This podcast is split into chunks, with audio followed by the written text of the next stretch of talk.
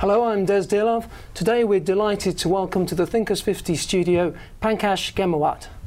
Pankaj was the youngest ever appointed professor at Harvard Business School, and he is now at IESE in Barcelona, where he is professor of global strategy.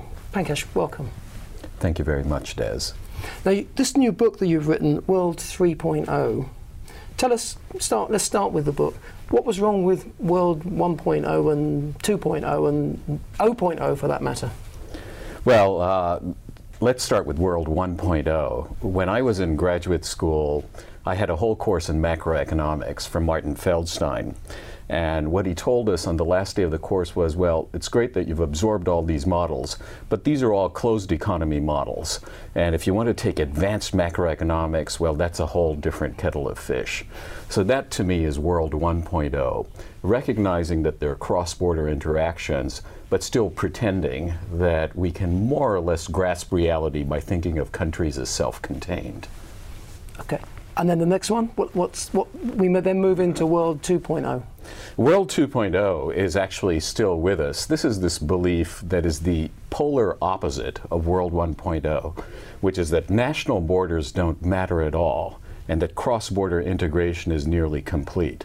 So I ran a survey recently on the Harvard Business Review web platform, giving people three different worldviews that they could sign up for and 62% of the respondents went for Tom Friedman's characterization of a world in which borders don't matter, distance is irrelevant, languages have no effect, and so forth.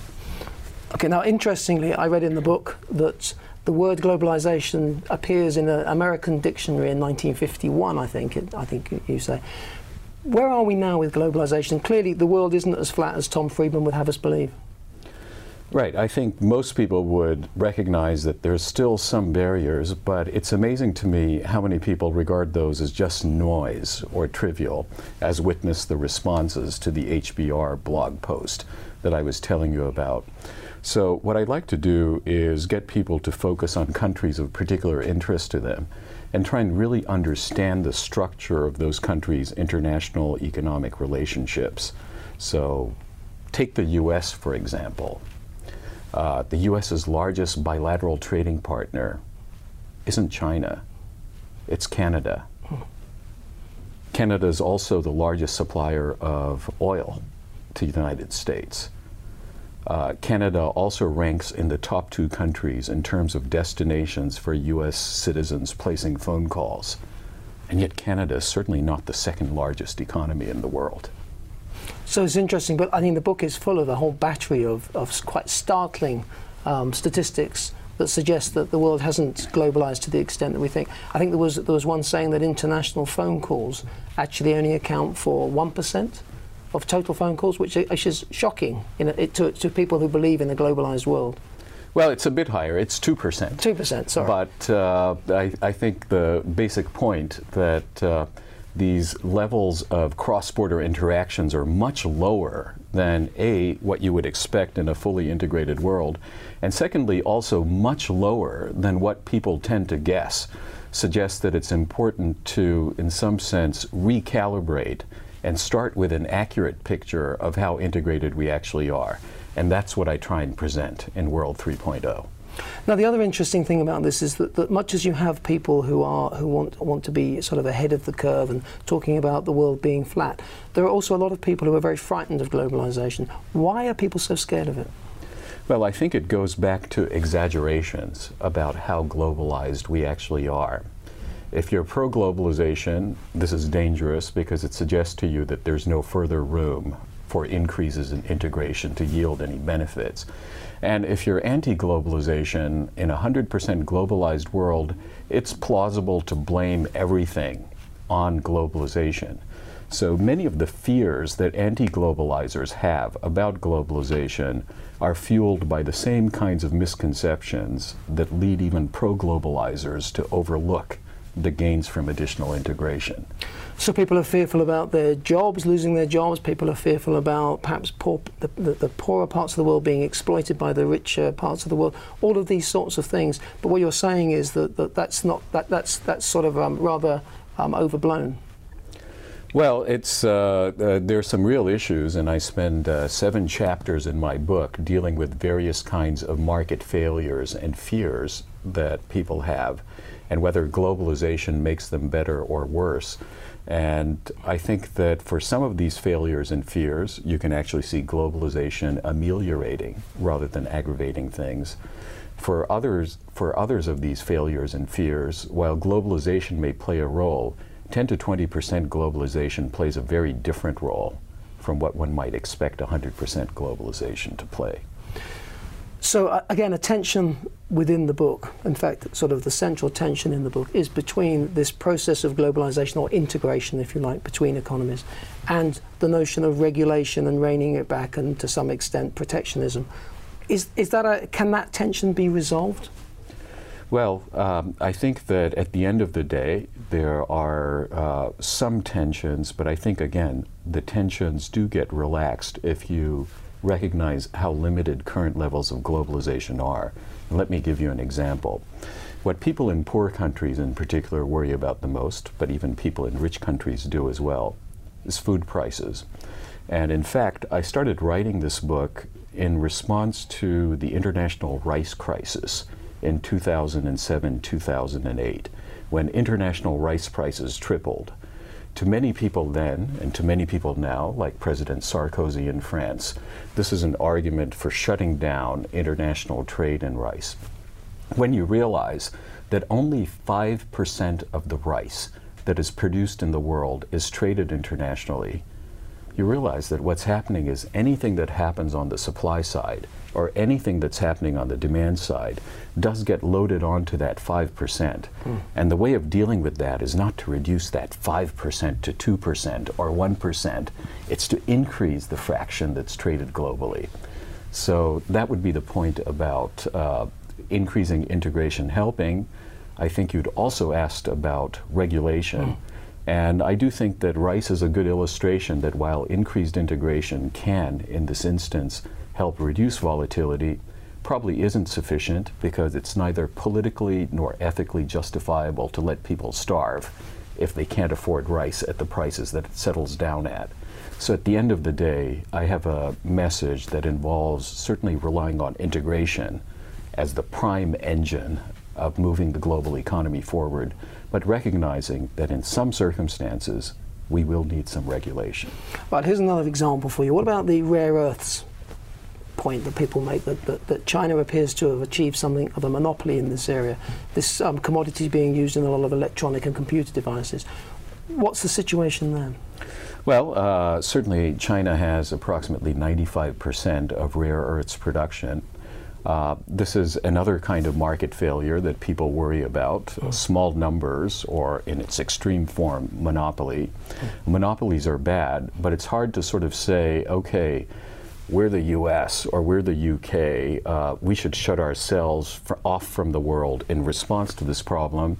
It's much more efficient to do what's being done and help other countries that have reserves, like Vietnam, develop those sources of rare earths. And so I think that we still have a lot of monopolies or oligopolies, particularly in commodity sectors. And the answer is not to shut oneself off because something like rare earths there is no possibility if you don't have those reserves of developing them yourselves. But it's sort of trying to build up a more robust supply chain that involves more integration with more countries rather than turning one's back on world and, markets. And Japan is very much into recycling and reusing, um, it, it to, I guess, um, tackling the same sort of issue.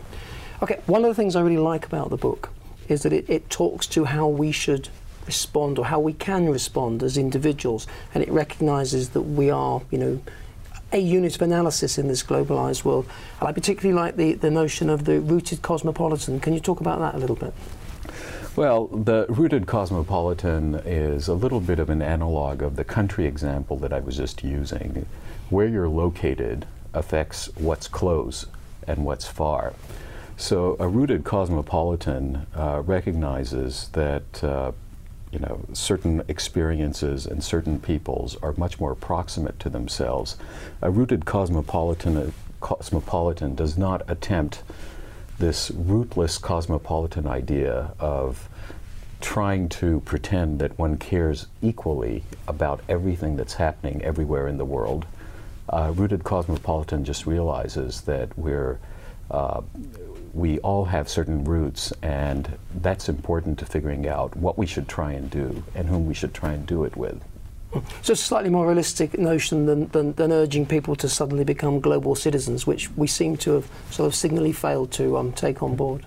That's right. And my favorite example of that is uh, this notion of uh, sort of looking at the reality versus some of the rhetoric around global citizens. So people who have the concept of universal cosmopolitans as opposed to rooted cosmopolitans suggests to us that we should care equally about people halfway around the world as we do about our neighbors. I think both psychologically and economically that's somewhat unrealistic.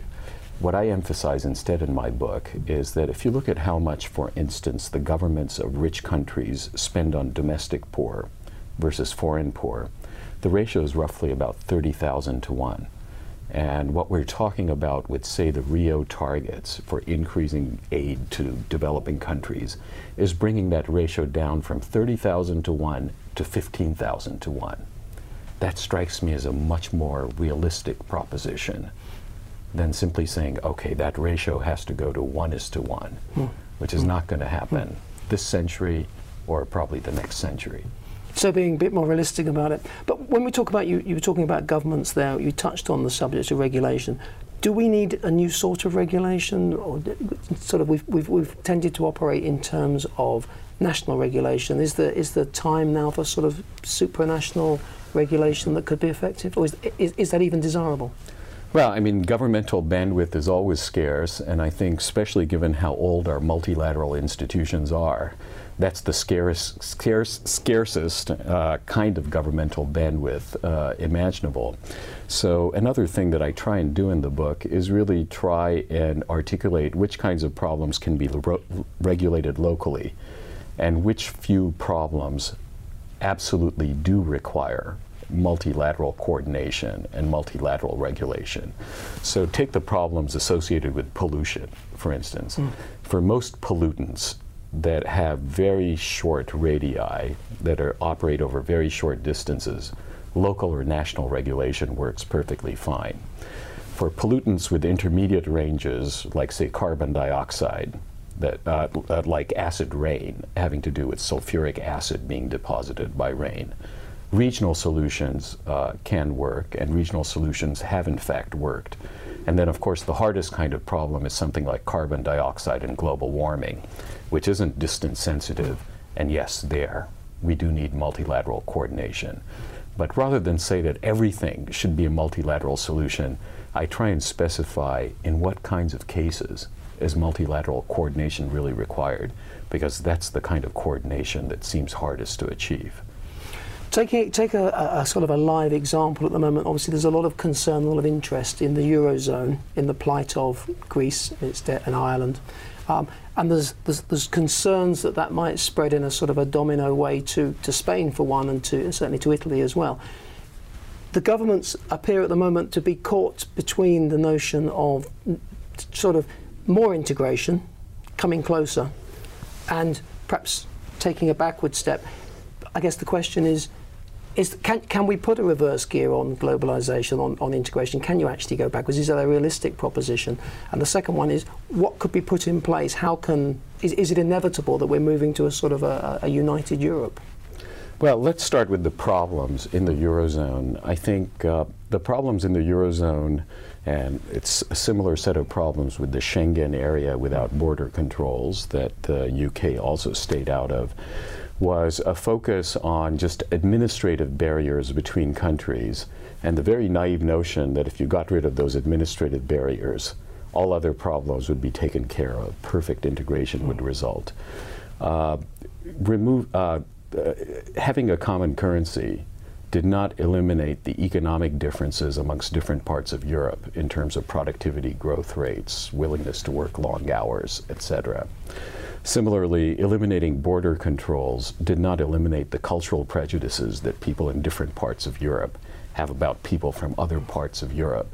So one of the things that has to happen is recognizing that there are actually many barriers to cross border integration and that unbalanced integration is not the way to go.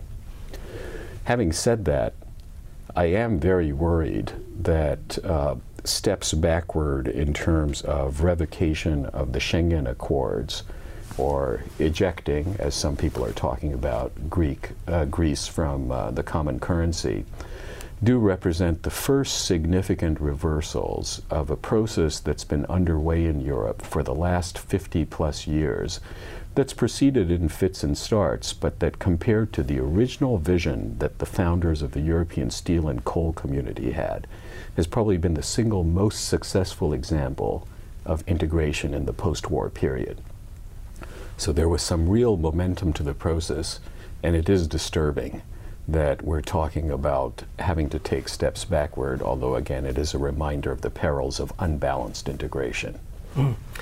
We've talked a little bit about governments. We've talked a little bit about individuals. What about what about companies? Um, you know, what should, how should companies respond to globalization and to recognizing that they're in a, a 3.0 world?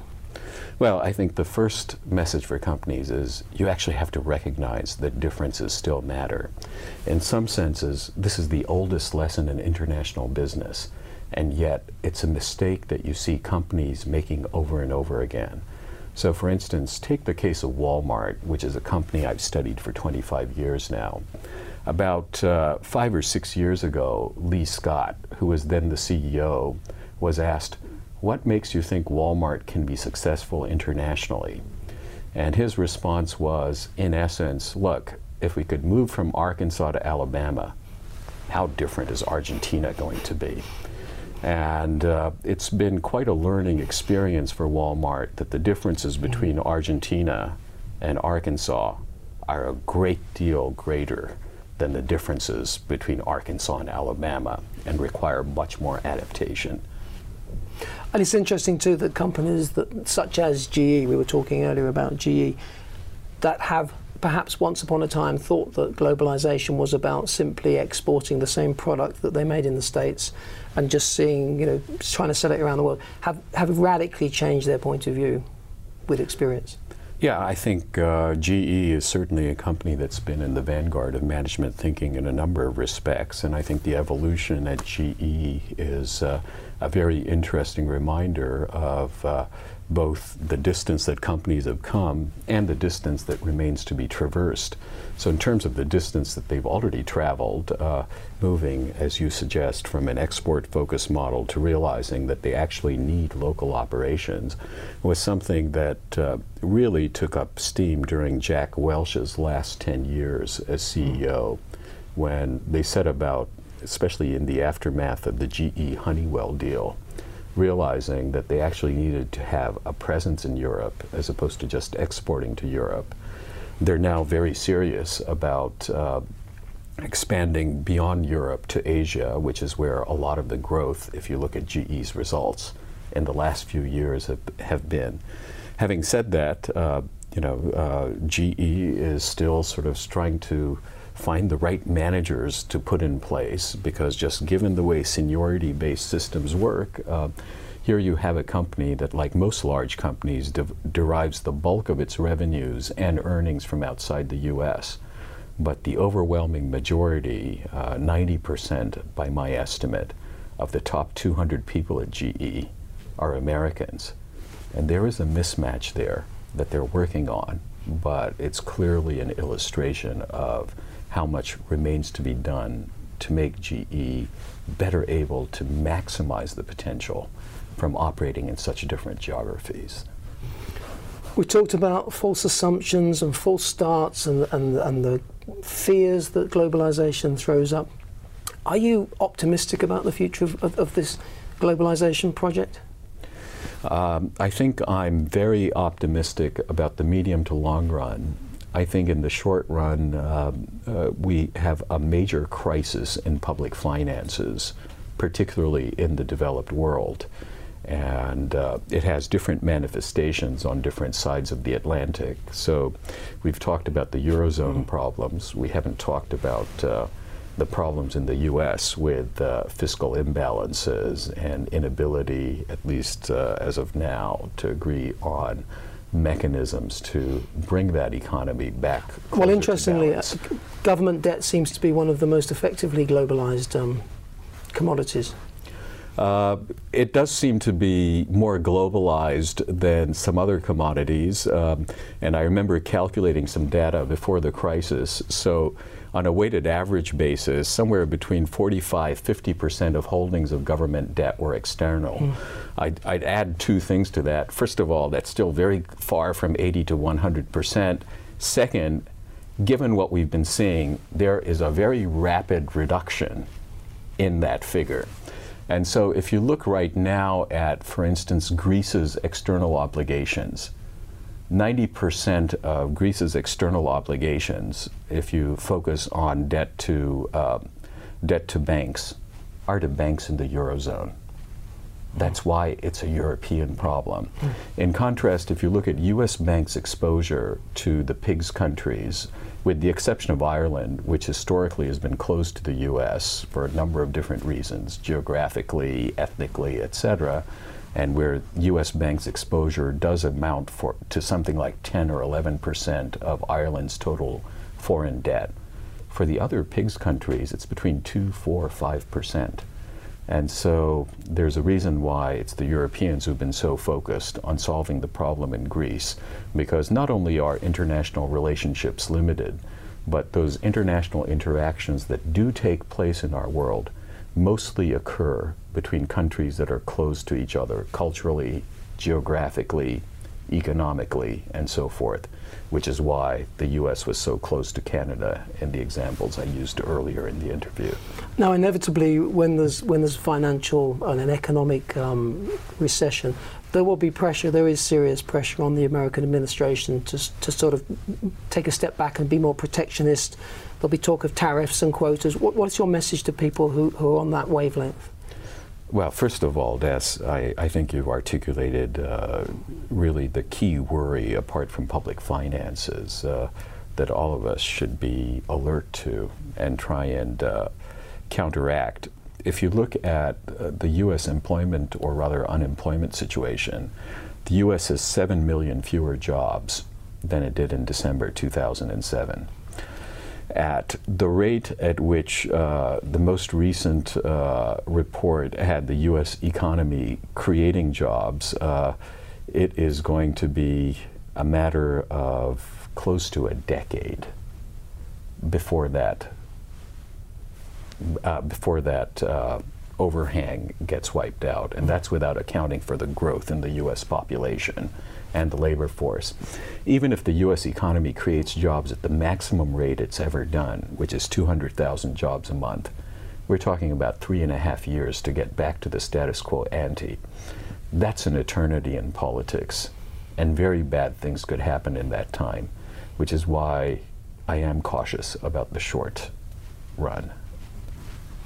Okay, the book, I wish you every success. With it's actually a very good read as well. I mean, it's unusual for, for a book that, that's, that's such a far ranging book to be so interesting and to be so readable. So I wish you luck with that.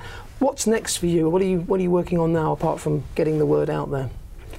Well, I think one of my particular interests is uh, helping, uh, uh, is in, consistent with the last chapter of the book. Uh, one uh, tries to uh, sort of work on things that one's likely to be effective at. I've spent most of my life in business schools. And so, one of the things that I'm really working on is trying to help business schools around the world globalize their curricula.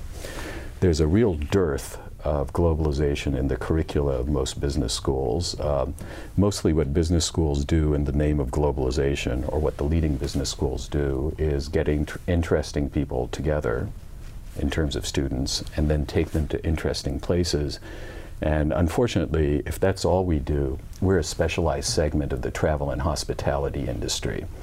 So, what I'm trying to do is, particularly for those business schools, and there are 15,000 schools around the world that grant higher degrees in business, maybe a hundred, maybe even a thousand of them can afford to attract diverse student bodies, can afford foreign exchange programs, I'm really interested in the bottom 90 to 99 percent whose students have some need to learn about globalization as well, but who cannot afford these levers that the affluent institutions pull on. And that's why a lot of my energies in the education space really are focused on trying to come up with materials and curricula that can be used at schools that can't rely on experiential learning as being the only way of getting their students acquainted with globalization. So this is learning materials that, that, that other schools can make use of, that, that really um, you build on your work and, and sort of the, the, the, the, some of the best stuff coming out of the top schools?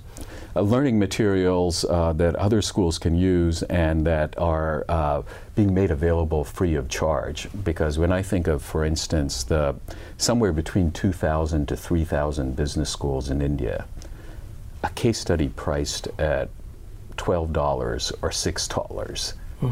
is not going to help most of them. So part of it is the pricing, zero. Part of it is providing more support because the scarcest resource in a lot of these environments, it's not the students. It's the fact that there's a real dearth of faculty with a lot of experience because these business hmm. schools have emerged very quickly. So if people are going to teach these concepts effectively in those environments, they need more than just a case or even a case plus teaching note. They need access to presentation material. They need access to curricula that sort of actually attempt to synthesize modules. They need suggestions about middleware that might help connect some of the general ideas with the reality of their country or their region.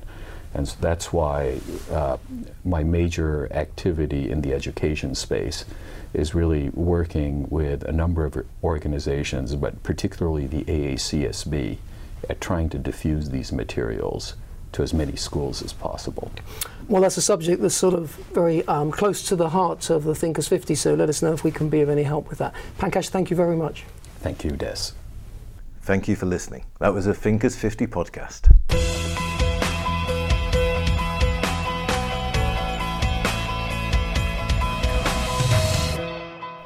Thinkers 50 podcasts are produced by KDH Creative.